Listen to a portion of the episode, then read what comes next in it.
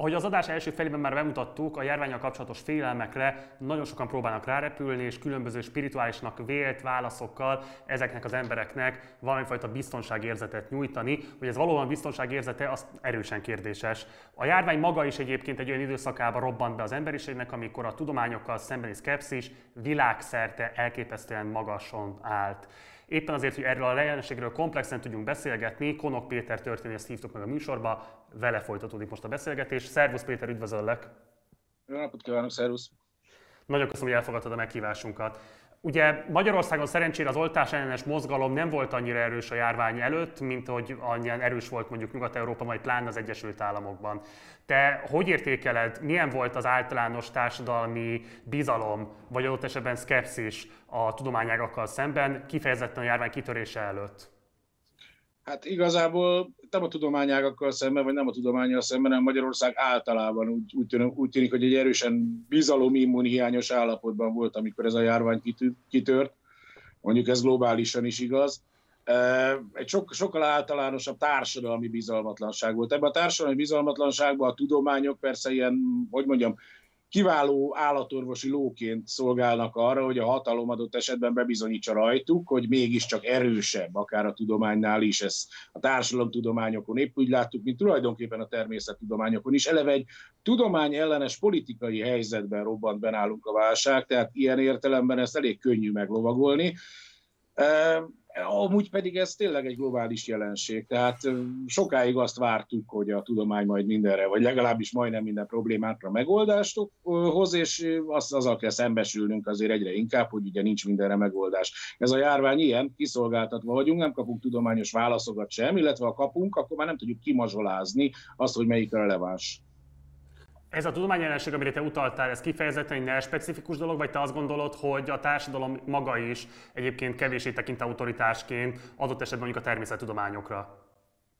Én úgy gondolom, hogy ez egy globális jelenség, vagy legalábbis, a, ahogy mondjam, a fejlett nyugati társadalmakra egyre inkább jellemző jelenség, amit viszont a NER kiválóan meglovagolt. A NER mindig csak egy indikátor. Nagyon jól érzik ők egyébként, hogy milyen trendek vannak, mire lehet ráalapozni az ő, ha úgy teszik, eltúlzott politikai, gazdasági társadalmi, főleg itt társadalmiról beszélünk, mert ez egy komplex jelenség, vagy kulturális anticivilizatórikus elképzeléseiket, és ebben a tudományellenesség eh, kiválóan látszott, tehát most azért az elmúlt hónapokban, vagy az elmúlt fél évben, egy évben, miközben ugye konkrét gyakorlati lépések történtek a tudományos kutatóművek felszámolására és hasonlókra, egy nagyon erős tudós ellenesség volt. Ugye a, a, tudomány, hogyha praktikusan gondolkodunk, azért az ember fejében, az én fejemben is, mindannyiunk fejében tudósokként jelenik meg, mert emberi arcot adunk a gondolatainknak. Tehát én a, a matematikára gondolok, akkor nyilvánvalóan nem ilyen képletek meg általán teljesen értetetlen hieroglifákat látok a lelki szemeimmel, hanem egy matematikus látok.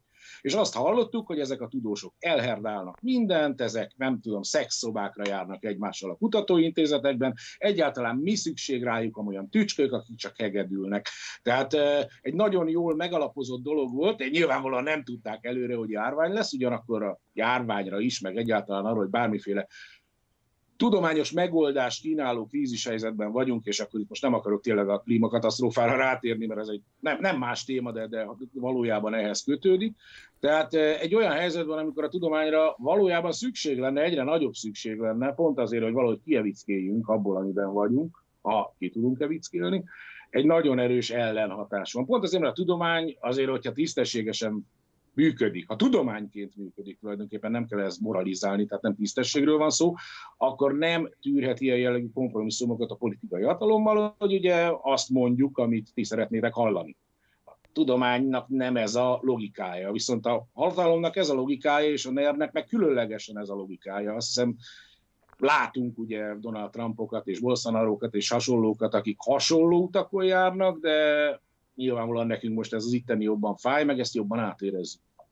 Ugye úgy fogalmaztál, hogy egy nemzetközi trend a tudományokkal szembeni általános társadalmi szkepszis. Szerinted mit mulasztottak el az akadémiai mező szereplői mondjuk az elmúlt egy évtizedben, ami miatt esetleg erősödhetett önhibájukból kifejezetten ez a velük szemben táplált szkepszis? Tehát miközben ugye te is említetted azt, hogy klímakatasztrófa idejét érjük, mindennél fontosabb lenne az, hogy ezek az autoritások irányt tudjanak mutatni és megbízhatóak legyenek, akközben szinte mi az, amit esetlegesen nekik fel lehet róni, hogy elmulasztottak, hogy bizalmat keltsenek a saját tevékenységük el kapcsolatban a társadalom szemében? Hát ez egy érdekes kérdés, ezen így egyébként én nem gondolkodtam eddig, hogy konkrétan ők mit mulasztottak. Nyilvánvalóan látható, hogy politikai téren olyan dolgokat mulasztottak, amit a társadalom minden rétege, hogy megszervezze, önszervezze tulajdonképpen a társadalmi önvédelmét. Na de most a tudománytól elvárni azt, vagy bármely társadalmi rétegtől egyébként, hogy az államra a bóvó ellenségként tekintsen, mert egy olyan, olyan szituációban élünk, ahol tulajdonképpen állandóan minden egyes szektornak és minden egyes egyénnek meg kell szerveznie önmagát az állammal szemben, és felkészülni arra, hogy támadni fogják, akkor, akkor hogy mondjam, ebből nehéz kiutat találni. Tehát egy tudósnak, egy természettudósnak, főleg egyébként egy társadalomtudósnak mondjuk ez valamennyire a szakmájába vág, hogy ezeket a jelenségeket figyelje, de egy természettudósnak nem az lenne a dolga, hogy mondjuk a biokémikusok szakszervezetét hozza létre, mert hogy itten határozottan komoly problémák lesznek, és támadni fogják a biokémikusokat, leszalámizzák őket, elviszik aluluk a kutatóintézetet, és különben is teljesen felesleges embereknek fogják őket titulálni, ellenségként fogják őket beállítani. A filozófusokkal történt meg ugye először, filozófus bűnözés, most van mindenféle tudománybűnözés. Én nem tudom, hogy erre föl lehet készülni egy ilyen szituációra, tehát hogy így amikor már megvan a szituáció, hogy lehet, hogy akkor hatékonyabb tiltakozás lett volna, én akkor egyébként azt mondtam, hogy például az MTA tagjainak fel kellene állniuk és tulajdonképpen a köztestületi tagoknak egyaránt tiltakoznak. Lehetett volna tudományos sztrájkot hirdetni, lehetett volna egy óriási nemzetközi szolidaritási mozgalmat hirdetni, mert speciál pont a tudományos élet erre alkalmas.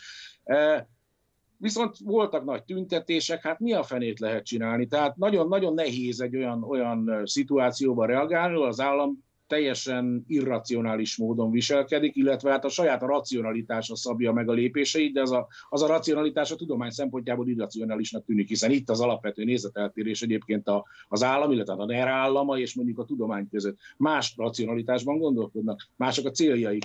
Nem tudom, nem tudom, mit lehetett volna csinálni. Ebben a szituációban valószínűleg egyébként nem oszt, nem szoroz. Ugye a járvány nyomán kibontakozó válságnak eddig mi is alapvetően ezen a csatornán gazdasági aspektusaival foglalkoztunk, de érdemes lenne beszélni arról az egzisztenciális válságról is, amiben most az emberiség belekerült. Itt most nem csak arra gondolok, hogy akik elvesztik a munkahelyüket, bevételeiket, megélhetésüket, és ez nyilvánvalóan egy rettenetes stressz, egy rettenetesen szorongató élethelyzet, hanem arra is, akik most szintén mondjuk otthon a négy fal között kell, hogy tevékenység nélkül töltsék a napjaikat. Ebben nyilvánvalóan megnövekszenek azok a spirituális igények, vagy spirituális magyarázatok iránti igények, amik eleve benne vannak a társadalomban, Szerinted Magyarországon kifejezetten jelente bármilyen veszélyt mondjuk akár a megélhetésüket elvesztők, akár a más módon kiszolgáltatott emberek számára az, hogy milyen fajta spirituális válaszok érhetőek most el az ezeket a válaszokat kínálók, hát hogy fogalmazzak így piacán? Ez mindig veszélyt jelent, meg valójában igazából ott látom én a veszélyt, hogy a, a spirituális megoldásokat és mondjuk menekülési útvonalakat, eszképizmust kínáló piacon, ugyanazon a polcon helyezhetőek el a legblődebb baromságok, mint azok, amiknek valami alapjuk van, illetve tulajdonképpen ugyanazon a polcon vannak a hivatalos magyarázatok. Még a címkéjük is nagyon hasonló, tehát nagyon nagyon nehéz, hogyha leveszel valamit a polcról, eldönteni, hogy ez most milyen szavatosságú termék, egyáltalán mi áll mögötte. Én próbálom itt, ugye nem vagyok természettudós, és nem is értek az egészhez, hogy próbálom követni a, a járványal kapcsolatos különféle narratívákat. Ugye automatikusan most már azt csinálom, hogy minden egyes forrást, egyébként ezt mindenkinek ajánlom a hétköznapokban is, minden egyes forrást azon ellenőrizni, hogy legalább létezik-e az, aki ugye idézve van, létezik-e az a mű, amire hivatkozva van, mert nagyon gyakori az, hogy rettenetesen tudományosnak és korrektnek tekinthető cikkekben teljesen légből kapott figurák szerepelnek, nem létező tudósokra hivatkoznak, és azok nem létező munkáikra, mint egy Boris Vian regénynek a, a mottói, eh, ami nagyon szórakoztató lehet egy bizonyos szituációban, de most egy kicsit úgy gondolom, hogy veszélyes Hát az ember ül a négy fal között, minden marhaságon gondolkodik, ez szerintem teljesen logikus. Azért megnézzük, hogy mi történt mondjuk a középkori nagy járványok alatt, hogy milyen, milyen spirituális irányzatok alakultak egyébként ki tényleg az önostorozástól kezdve addig, hogy a, hogy kikre hat. Egyébként érdekes, hogy voltak pozitív hatása is, pont társadalmi szempontból. Tehát azért megnézzük a középkori járványokat, akkor volt egy ilyen nagy ráismerés arra, ez a memento mori kapcsán, hogy hát itt a, a, a halál az táncba visz minket, víjon valami ilyesmit írt, függetlenül attól, hogy kövér püspökök vagyunk, királyok, vagy pedig a Csiompika a firenzei uh, textilmosó műhelyekben, tehát volt egy, ami persze nem volt teljesen igaz, mert azért nem volt mindegy, hogy valaki Csiompi egy textilmosó műhelyben vagy elvonul és Decameron ír, még szerencsé, hogy megírták a Decameront, nem arról van szó, baromi érzékenyek vagyunk. Baromi érzékenyek vagyunk, mert akár csak a középkorban most is az információ bőség, információ hiányában szenvedünk. Tehát ugye az egészen elszállt gondolatok és elszállt ötletek, hát ugye nap, mint nap szembe jönnek az interneten. Éppen most olvastam, hogy a wifi sugárzás kilukasztja a sejteket, és azon hatol be a vírus a sejtekbe, és a kormány tiltsa be a wifi-t. Egyébként szellemes ötlet.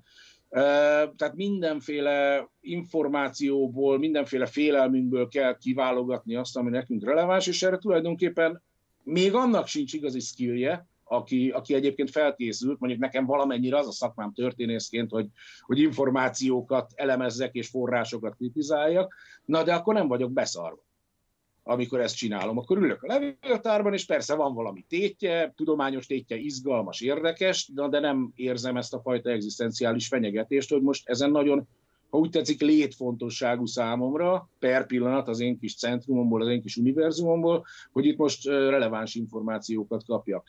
Tehát így az, az, ami a hétköznapokban is veszélyes, mert azért gondoljunk bele, hogy akár csak tényleg Magyarországon az elmúlt tíz évben, de nyugodtan tágíthatnánk a földrajzi vagy az időkereteket is, hogy ezek a, a félrehitek, tévhitek, fékhitek, propagandák és, és, és minden ilyen információ az milyen elképesztő társadalmi rombolást képes végezni. Én úgy gondolom, hogy most, amikor a, az egésznek a praktikus kimenetele is az, hogy tartsunk szociális távolságot egymástól, tulajdonképpen gyanakodjunk mindenkire, magunkra is folyamatosan gyanakodjunk, és mindenkire, hogy erre a félelmünkre, és erre a tulajdonképpen gyakorlati cselekvésre, aminek van gyakorlati racionális értelme is, na ebből fogunk egy olyan nem is tudom, egy olyan civilizációs világállapotot, egy olyan lelki állapotot kreálni, ami, ami, ami sokkal tartósabb és sokkal pusztítóbb lesz, mint maga a járvány. Ez az igazi járvány, én úgy gondolom. Szóval és ez, ez, ez nem, nem, nem három hónapja vagy négy hónapja kezdődött Wuhanban, hanem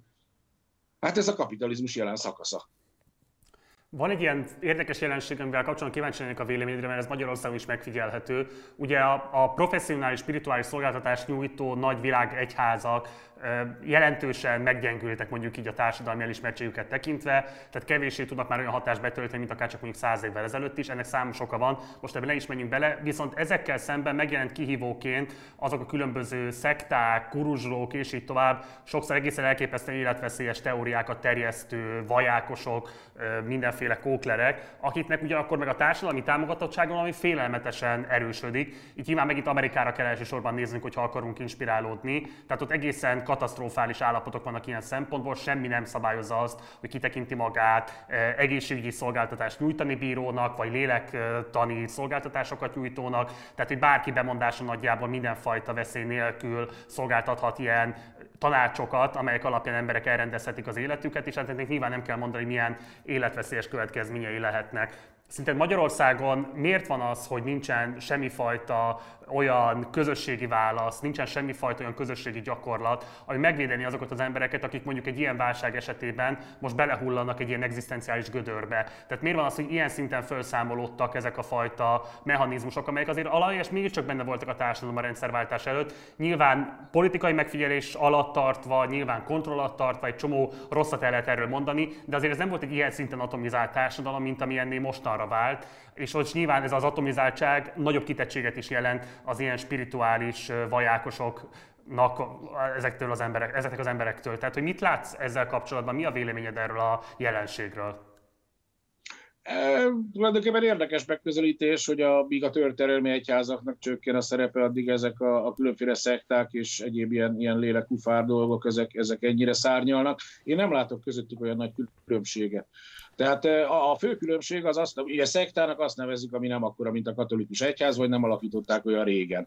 Úgy gondolom a fő különbség az, hogy mivel a katolikus egyház baromi nagy, biznisz, baromi nagy szervezet, baromi nagy institúció, és nagyon régi, ezért sokkal merevebb, nem tud reagálni az új kívások, nagyon nehezen. Ez az új pápa, ez egyébként egy elég jó marketing figura, de, de hát ez, ez nyilvánvalóan nem a történelmi és bevett egyházak, akiknek baromi nehéz egyébként a hitelveken változtatni, nem tudnak reagálni az állandó és új kívásokra.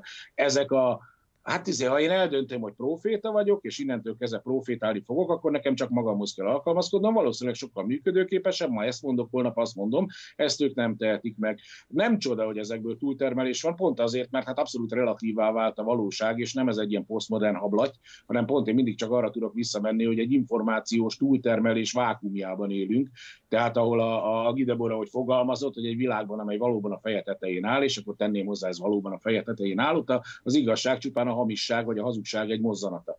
És folyamatosan ezt látjuk, ebből épül fel tulajdonképpen az a szövet, amit civilizációnak vagy kultúrának tekintünk. Civilizációnak tágabb ez, mint a kultúra. Úgyhogy az a visz, hogy amiért ez mondjuk teszem azt tényleg a kádárkorban rendszerváltás előtt sokkal működőképesebb volt ennek a kontrollja, az egy erős állami kontroll. Egy olyan erős állami kontroll, amit másokból nagyon nem akartunk és másokból tulajdonképpen nagyon helyes, hogy nem akartuk, és megszüntetődött. Ez viszont magával hozta azt is, hogy persze elszabadult egy csomó ilyen marhaság, bár azért, jegyzem meg egyrészt eh, fű alatt, suba alatt azért akkor is voltak birinénék, meg a, az emberek sorban álltak az ilyen, hogy is hívják előtt, ahol meggyógyul az ember az ilyen dombok előtt, csak ez olyan, nem volt komilfó. Nem volt, nem volt, nem volt, ha úgy tetszik, divatos, meg nem volt, meg azért, azért tegyük hozzá, ez is fontos, akkor mit, akkor szóbeszéd volt elmondta valaki valakinek, azt megtudtuk. Most az interneten a szóbeszéd, ugye a közösségi oldalakon, vagy akár a írdatlan méretekben terjed, butuálódik, tényleg folyamatosan egy ilyen hát egy ilyen mémgyártás folyik, már a mémet nem a vicces képek értelmében nézve.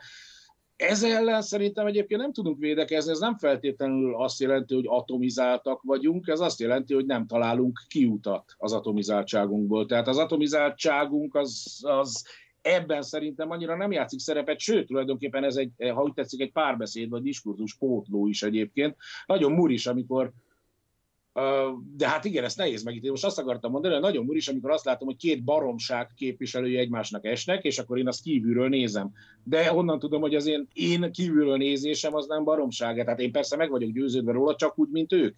Na most ez a dilemma, ami, ami tulajdonképpen eleve egy atomizáltság, és ami nehézé teszi azt, hogy akár vitatkozzunk, akár, akár, akár tényleg valamilyen közös nevezőre nyilván nem fogunk jutni. Szerintem ez megint nem a járvány szempontja, és nem a járvány kérdése, az megint más kérdés, hogy akár csak az előző problémáknál a járvány miatt, amennyiben ez a, jár, amennyiben ez a járvány valóban olyan, mint amitől rettegünk, mert azért ezt is tegyük hozzá, hiszen az is csak egy, egy igazság, amit kapunk, egy, ha úgy tetszik, egy az igazságok sorából, amilyen képünk erről van, és az rajtunk is múlik, hogy milyen képet alakítunk ide, amennyiben az a járvány olyan, amilyen, akkor ez most éppen nagyon húsba vágó módon veszélyesé válik. De hogy gondoljunk bele, hogy bár látszólag ugye az, hogyha a klímaváltozásról vagy a klímakatasztrófáról vitatkozunk így, vagy a kapitalizmus természetéről, vagy bármiről, szinte bármiről, úgy gondolhatjuk, hogy kevésbé húsba vágó, mert elvonta problémának tűnik. A klímaváltozás is csak úgy a hírekből tudjuk, azért még egyelőre nem esett a fejünkre a fundamentum, de valójában azok is éppen ilyen húsba vágó veszélyes dolgok, talán nem annyira instantak, mint a járvány, ahol naponta kétszer-háromszor látjuk frissülni az adatokat, és megrémülünk tőle. Ugye a kapitalizmus kritikus baloldal gyakran éri az a vád, vagy az a kritika, hogy főként a oldal részéről, hogy nem képes semmifajta spirituális útmutatással szolgálni, nem képes semmit mondani azokról az igényekről, amelyek megfogalmazódnak az emberből, sőt kifejezetten tagadja, hogy ilyesfajta igények lennének. De mit látsz a kortás baloldal részéről, hogyan tud válaszokat adni, ad egyáltalán ezekre az egzisztenciális szorongásokra? Hát én nem tudom. Igazából én nagyon gondba vagyok mindig ezzel a spirituális fogalommal. Nem azért, mert hogy mondjam, nem akarok spirituális válaszokat adni, egyébként én nem adok a lótűszüléshez, már tényleg azért fájnak a térdei, most nem akarom a kérdést elviccelni. Azt hiszem, hogy, hogy mondjam, egy baloldalnak, vagy baloldalnak ezt se szeretem. Tehát a kapitalizmus kritikus radikalizmusnak, vagy akárminek, annak, ami meg akarja változtatni a társadalmat, annak valójában az a spirituális töltete, hogy egy egyen, hogy mondjam, egy, egy kommunitáson, egy, egy közösségen alapuló társadalmat akar megvalósítani. A, az ember spiritualitása, én abszolút ateista vagyok, úgyhogy semmiféle felsőbbrendű spiritualitásban nem hiszek. Az ember spiritualitása az önmaga és a mások, és az önmagával és a másokkal való kapcsolata. Tehát tulajdonképpen maga az emberi közösség, ami a kapitalizmusban kvázi nem létezik. Azt hiszem ennél magasabb rendű spiritualitásra nincs szükségünk, hogyha erre pakolunk rá mindent. Egyébként mindenki persze lehet spirituális más módon is. Ez lehetne egy ez nem üzenet. Tehát így, igen, ez a probléma, hogy én, én, én már nagyon régen úgy gondolom, hogy a baloldalnak nem üzengetnie kell a társadalomnak, hanem valamilyen módon gondolkodnia kell, cselekednie kell, ezek is csak szavak, tehát prefigurálnia kell tulajdonképpen a saját viszonyrendszerében azt, ami egyszer a közösségi társadalom lehet, ne ha lenne még rá időnk, vagy lehet, ha lesz rá időnk, ez azt hiszem sajnos egy nehezen eldönthető kérdés. Marsznak ezt könnyű volt eldönteni, azt mondta, hogy majd történelmi etapban lesz kommunizmus, most egy kicsit időszűkében vagyunk, úgy tűnik.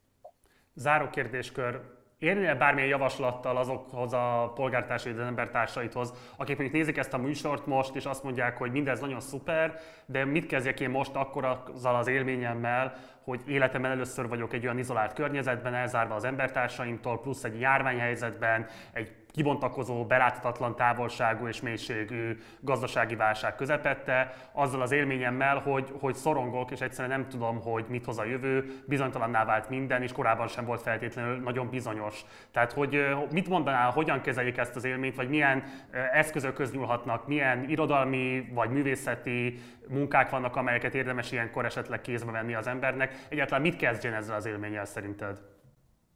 Hát magamból indulok ki, fogalmam sincs, mit kezdjek ezzel az élménnyel, szóval hullámzom, mint egy, mint egy hullámvasút, tehát szerintem ezzel azért a, a legtöbben így vagyunk, hogy ezért kirolnak a kertbe, és ott dolgozom, aztán visszarolnak, és valamit próbálok itt dolgozni, vagy írni, vagy, vagy olvasni, hát, mert ez egy nagyon-nagyon szokatlan helyzet, és az embert tényleg ilyen szempontból új kívások érik. Hát mit tudnék tanácsolni? Tényleg olvassanak Marxot, mert sok minden érdekeset leír, de hát nyilvánvalóan senki nem fog Marxot olvasni ilyen körülmények között, vagy nagyon kevesen.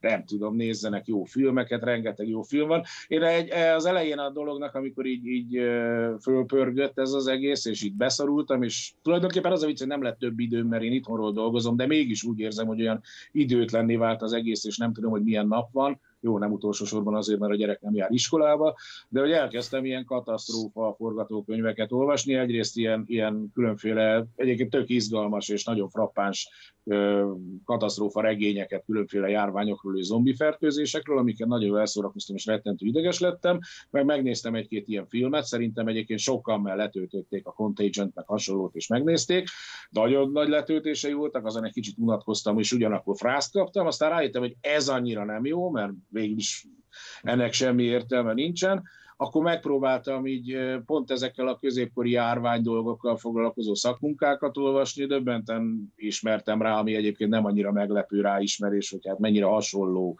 dolgok működnek az agyunkban, és hasonló dolgok működtek akkor, és egyáltalán hogy terjed az, amit, amit én inkább információfertőzésnek neveznék, és, és ez hogyan mutálódik, és, és hogyan, hogyan nem tudom, ezek jók arra, hogy az ember felidegesítse magát, vagy azt mondja, hogy ha, hát ki gondolta volna, Hát egyébként meg nem tudom, tényleg lótuszülés, kerti munka, kiteheti, sok kézmosás, és, és próbáljunk érintkezni egymással. Azt hiszem ez a legfontosabb, hogy, hogy ne attól riadjunk el, hogy másik emberek léteznek, hanem, hanem próbáljuk ezt fizikailag mondjuk a kontaktusokat, hogyha most éppen a minimumra csökkentsük, akkor valahogy, ha más nem, akkor tényleg interneten keresztül próbáljuk pótolni, és hát szerintem előbb-utóbb túl leszünk ezen. Ezen túl leszünk. A, hatásain, a maradványain, meg az egész kapitalizmuson sokkal nehezebb lesz.